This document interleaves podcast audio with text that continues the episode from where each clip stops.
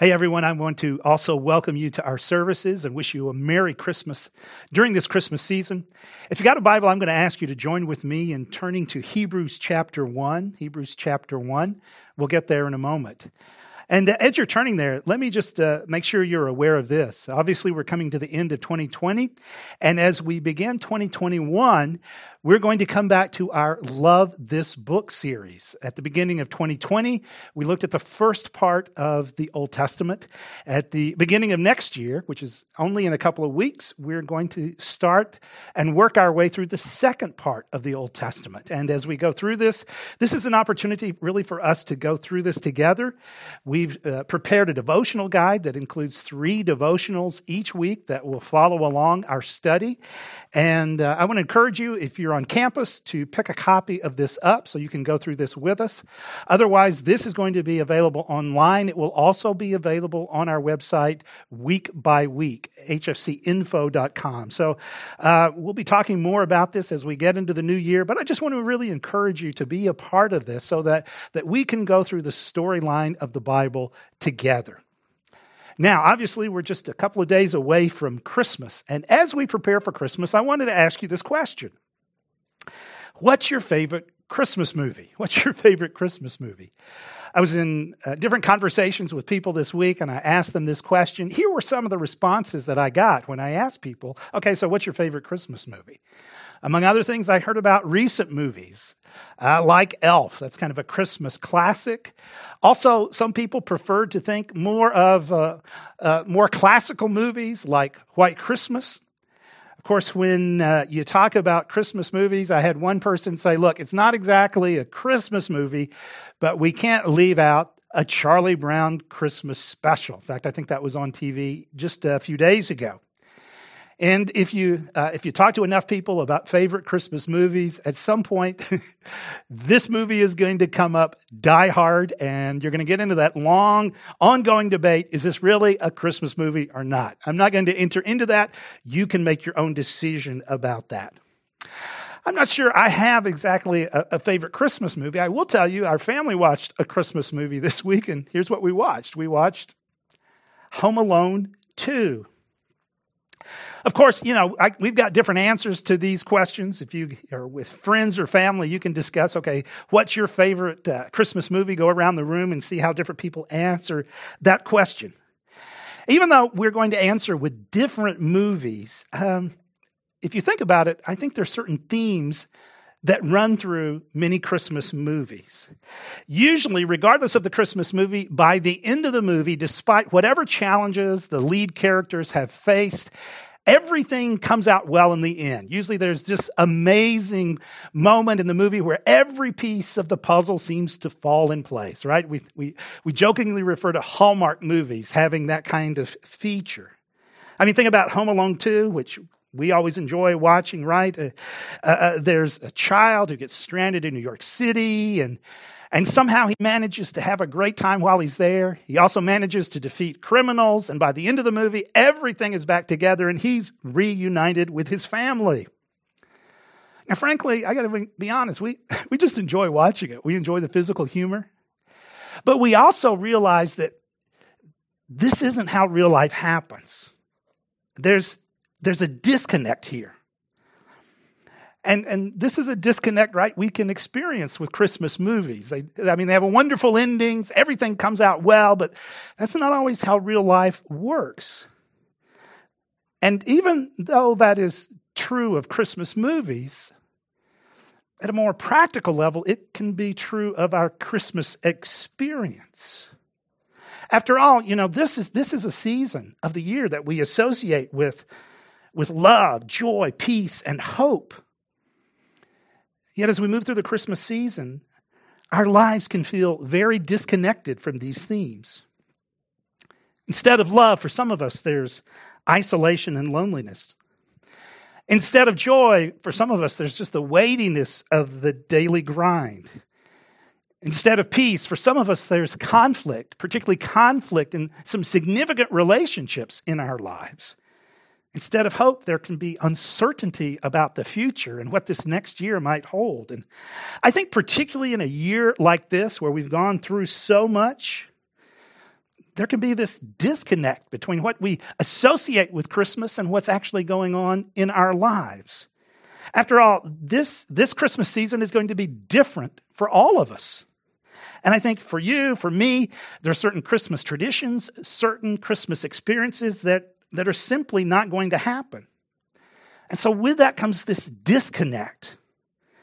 This disconnect between the message of Christmas and what I'm actually going through during this Christmas season.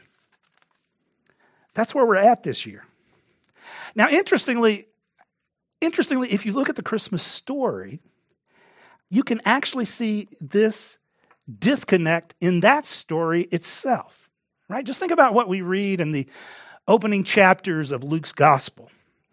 In anticipation of Jesus' birth, Mary is told she's going to have a son, and he's going to rule on the throne of David, right? He's going to be the Messiah. And then she and Joseph make their way to Bethlehem. The baby is born, and when that happens, there's this angelic announcement right out in the fields outside this small, quaint village to shepherds there. There's an angelic announcement, and it's, it's a message of good news. The Messiah himself has been born. The language that's used here is intriguing because in the Roman world, that phrase, that term, good news, was used to describe the way Caesar Augustus had brought peace and stability to the empire. So, if we listen carefully in the story itself, there are these amazing promises about who Jesus is and what he's going to do. There are those amazing promises, yet there's the reality of how it actually happened. right? It's, it's in a manger, in a space reserved for animals.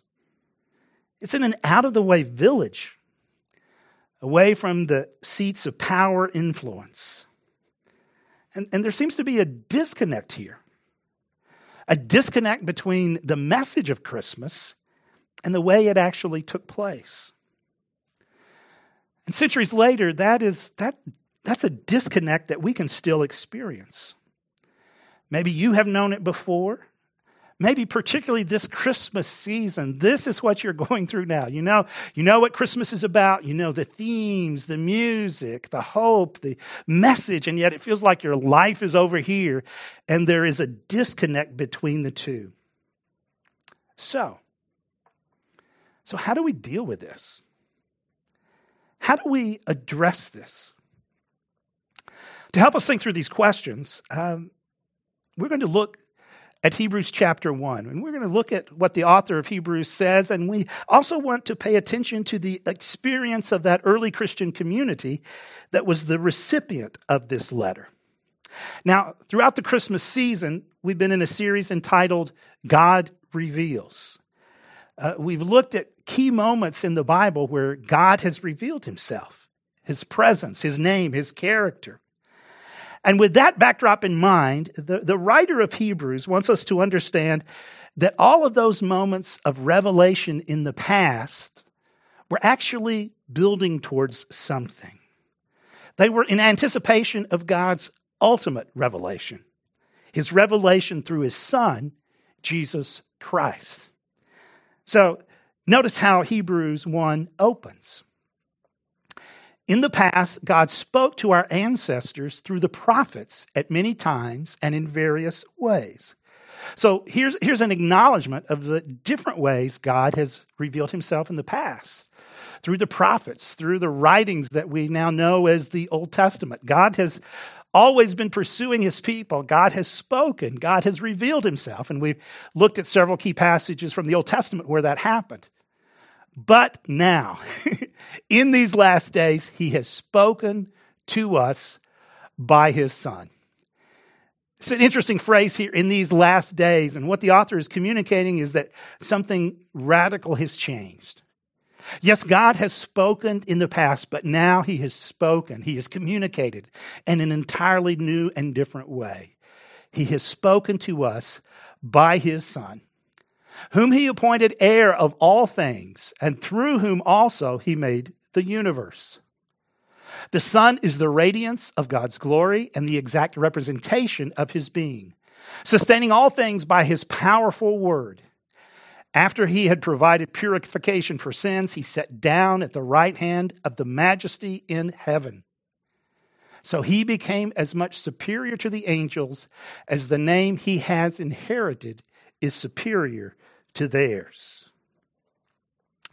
Now, as you read these powerful words, and, and this, this paragraph in Hebrews 1 is the most powerful descriptions of the person and work of Jesus Christ in all of the New Testament. But as you as you read these words, notice the different imagery that is used in reference to Jesus. Uh, we see Jesus as divine, right? He is the exact representation of God Himself. We see Jesus as Savior, as the one who is providing purification from sin. But we also see Jesus as King, Notice he sits down, right? On, uh, he sits down in the throne room at the right hand of the majesty on high. And, and this, this, is, this isn't an image of someone sitting down to rest, it, it is an image of someone sitting down to rule. It's an imagery of, of someone reigning, it is an imagery of kingship. And um, along those lines, um, it's interesting that in the opening part of this letter, the author also seems to have certain Old Testament passages in mind. For instance, he seems to be using certain Old Testament Psalms that were linked with royalty. In the book of Psalms, there, there are certain Psalms that are uh, very descriptive in describing God's coming king. They're royal psalms. And as the author is writing here about Jesus, he's, he's using that kind of imagery. For instance, in verse 2 here, he speaks of Jesus being the heir of all things. And, and that's an echo of a very powerful psalm, Psalm 2, which speaks of God's king inheriting the nations. Another psalm that is referenced in the opening part of Hebrews 1 is Psalm 110. Once again, another significant royal psalm. It's, it's actually quoted in verse 13. To which of the angels did God ever say, Sit at my right hand until I make your enemies a footstool for your feet? Now, the author there is explicitly quoting this royal psalm, Psalm 110. So, so in very strong imagery, the author highlights the work and the rule of Jesus Christ his kingship, right? His, his rule over all the earth. That, that's, that is emphatic in this opening part of Hebrews. But here's the disconnect. Here's where that Christmas disconnect kicks in here. This, this letter was written to a small group of Christians, quite possibly in Rome. And it is likely that they're, they're now experiencing certain challenges, hardships related to their commitment to Jesus Christ. Simply put, life has become complicated because they have become followers of Jesus. Life has become complicated because they've become Christians. So they're, they're now feeling this disconnect. Right? They know the message of Jesus. They know the good news of Christ that He's come, that He is fulfilling God's promises, that He is providing forgiveness from sin to those who trust in Him. They know the gospel. Yet, right now, it really doesn't feel like Jesus is ruling. I think for some in this church, it's like they look out and say, okay, I know Jesus is king. But you know, right now, I look out and all I see is Caesar.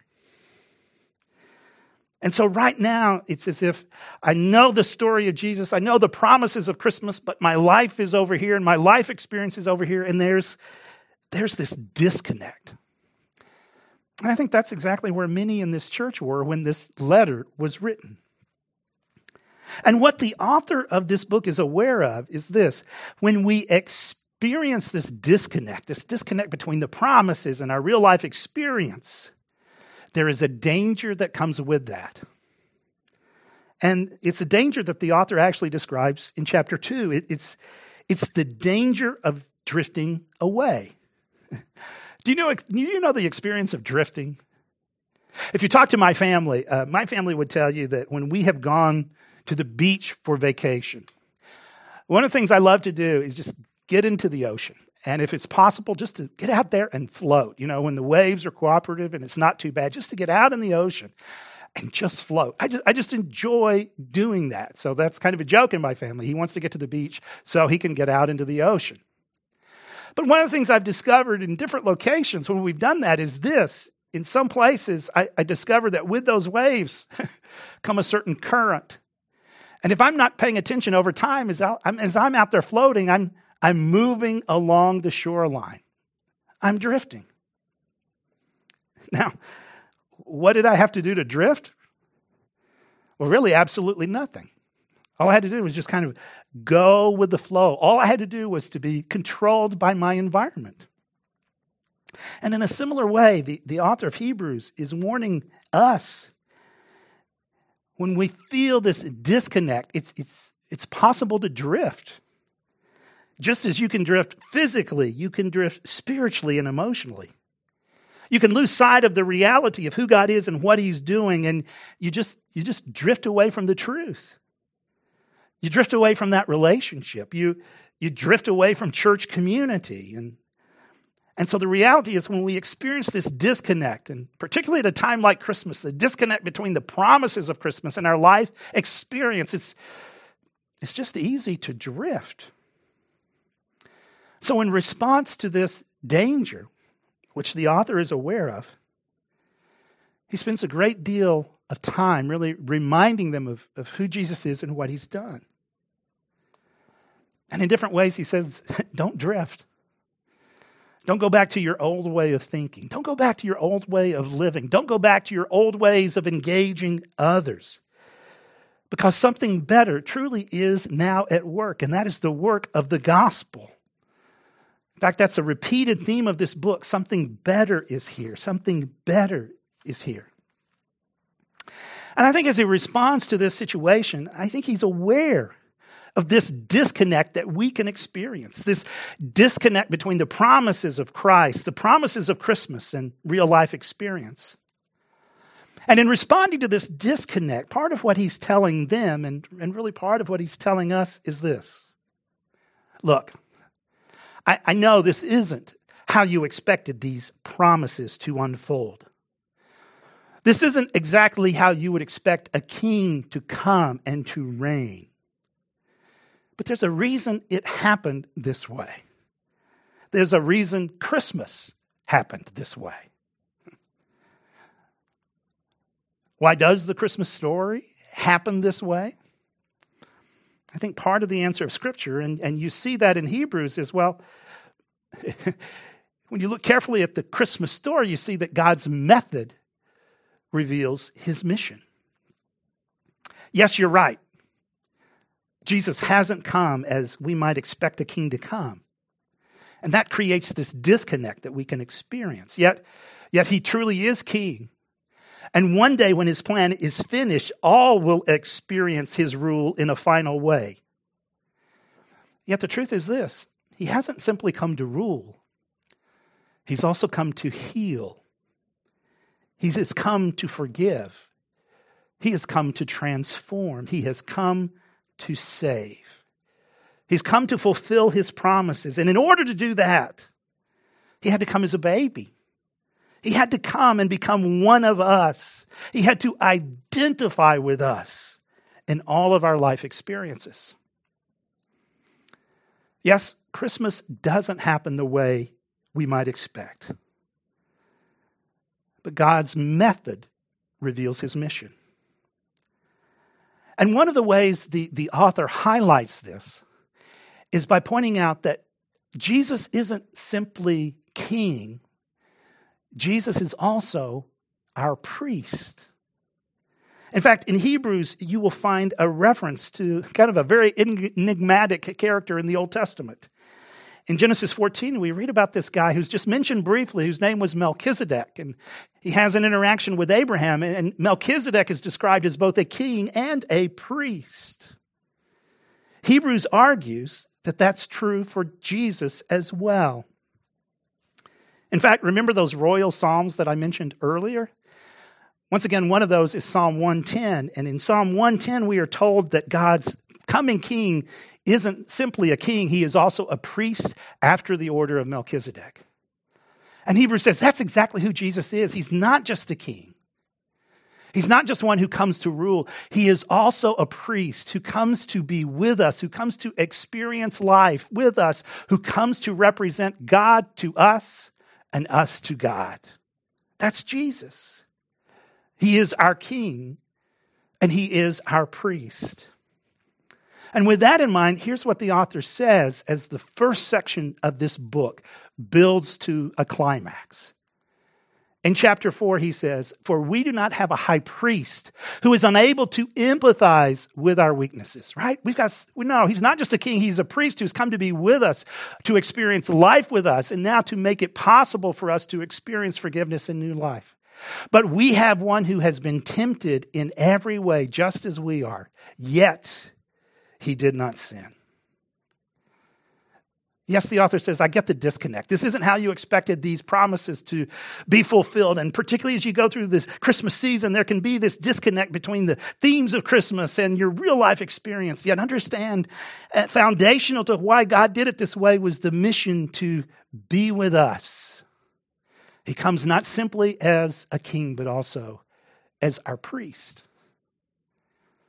And with that in mind, the author gives us this invitation so here's the invitation How do we deal with this disconnect? How do we avoid the danger of simply drifting away? Here's what the author says he highlights two things. First, he says, hold fast. Once again in chapter 4. Therefore, since we have a great high priest who has ascended into heaven, Jesus, the Son of God, let us hold firmly to the faith we profess. Once again, I think the author is saying, look, I know that what you experience is this disconnect at times. This disconnect between the promises of the gospel, the promises of Christmas, and your life experience. And when that happens, the danger is that you can drift away, but don't do that. Hold fast. And what he's talking about holding fast to is hold fast to your confession. That is, hold fast to your understanding of who God is and what he is doing through the person and work of Jesus Christ. Later in this book, in chapter 10, he will use the same language, talking about holding fast. And there he talks specifically about holding fast to the hope we have. In other words, he says, Look, I know the disconnect, but in the midst of that, you need to hold fast to the truth. You need to remind yourself of the truth of who Jesus Christ is. You need to remind yourself that you do have a great high priest who is also king, who is for you, who has made it possible for you to experience new life, transformation, forgiveness. And he is with you now. And in holding fast to that truth, you need to remind yourself of the hope we have as followers of Christ, that our lives are part of a much bigger story, a story that will finally lead to the new heavens and the new earth. So, is this a different Christmas? Yes. Are there a lot of elements of disappointment that come with that in 2020? Yes. Are there things about Christmas that we are missing this year? Yes. Are we ready for 2020 to be over? Yes. But even in the midst of that, we are to hold fast to the truth that yes, this is a hard season. It's a difficult season. Yet it is still a season where God is at work, and it is still a season that is part of a much bigger story. So the author says, hold fast. And then he says, draw near. Let us then approach God's throne of grace with confidence so that we may receive mercy and find grace to help us in our time of need if we hold fast to the truth, if we understand that Christ is both priest and king, we are to draw near to God with boldness. And notice, notice the reference to mercy and grace here. And I think what's implied is this you will need mercy and grace in an ongoing way to follow Jesus. At times, you're going to blow it, and you're going to need his mercy. Likewise, in all sorts of ways, you're going to need His grace, His presence, His empowerment. So draw close to Him. And I think this is important to remember because I think sometimes when we we feel this disconnect, particularly this disconnect at Christmas that we've been talking about. It's, it's just easy to disengage, it's easy to drift. We can drift in ways where we're, in essence, saying, Well, I'm not sure God cares. So I've got to figure this out on my own. I'm not sure God can really forgive me from what I've done. I'm not sure I measure up anymore. So maybe I just have to go my own way. But the author says, don't, don't do that. Don't drift. No, hold fast and draw near. Pursue him. Maybe even, you know, particularly during this season where we've had to deal with COVID and other, uh, other things, there, there are times that we've gotten just frustrated with ourselves. I wish I were handling this better. I wish I were handling it differently. But even in the midst of that, draw near. Because you know what we need right now? We need His mercy and we need His grace. Likewise, when you're frustrated with Him, maybe you're frustrated with Him right now, you need to draw near and be honest. In fact, next week we're going to talk a little bit more about how we have those conversations with God. What do those conversations look like as we wrap up a year that none of us expected? Draw near. At a practical level, let me just encourage you right now, even now, to, to plan on really joining in with us as we go through the second part of the Old Testament, as we see part of this bigger story of which this present moment is a part. Each week, there are going to be three devotionals, and they're just going to invite you to read scripture, to reflect, and respond. And, and these are just great rhythms to build into your life as we begin a new year where we are tired. Maybe we have disconnected, we've started to drift. This is a great way to draw near to God in a tangible fashion. So, the reality is this Christmas can involve a certain disconnect. You may be going through that right now. And if that's the case, can I just assure you, you are not alone. I think many of us have felt that in different ways over this season. This disconnect between the themes of Christmas and where we're at right now. But if that's, if that's where you're at, the author of Hebrews says this look, don't drift, don't disengage. Instead, hold fast and draw near. Let's pray together. Gracious God, um, I sometimes wonder exactly what this church in, in Hebrews 1 was going through, but I can only imagine that in their own way they were experience, experiencing certain things that caused them to disconnect, to experience this disconnect between the promises of the gospel, the promises of Christmas, and their own life experience. And Father, in the midst of that, it, it, it, was easy for them to drift. And that's kind of what this book is getting at. And frankly, we can experience that as well. Some of us perhaps would say that's been part of this year's experience. There's just been moments where it just feels like I'm just drifting away because of all that's going on. So, in the middle of that, even perhaps as we're facing certain disappointment at the nature of this Christmas season, may we understand that instead of simply drifting, we need to hold fast and draw near. Because your desire for us at this moment is that we truly might experience your mercy and your grace. And with that in mind, we thank you for our great high priest who is with us in the midst of all this, whose birth we celebrate, Jesus Christ. Amen. Again, now as we move towards Christmas, I hope in some form or fashion you're able to join us for our Christmas Eve services, either online or in person. And I too want to wish you a Merry Christmas. And in wishing you a Merry Christmas, I also just want to encourage you with these words from Hebrews 1 that as you go through this week, as you celebrate Christmas by yourself, as a couple, as a family, that you would be encouraged to hold fast and draw near. Amen.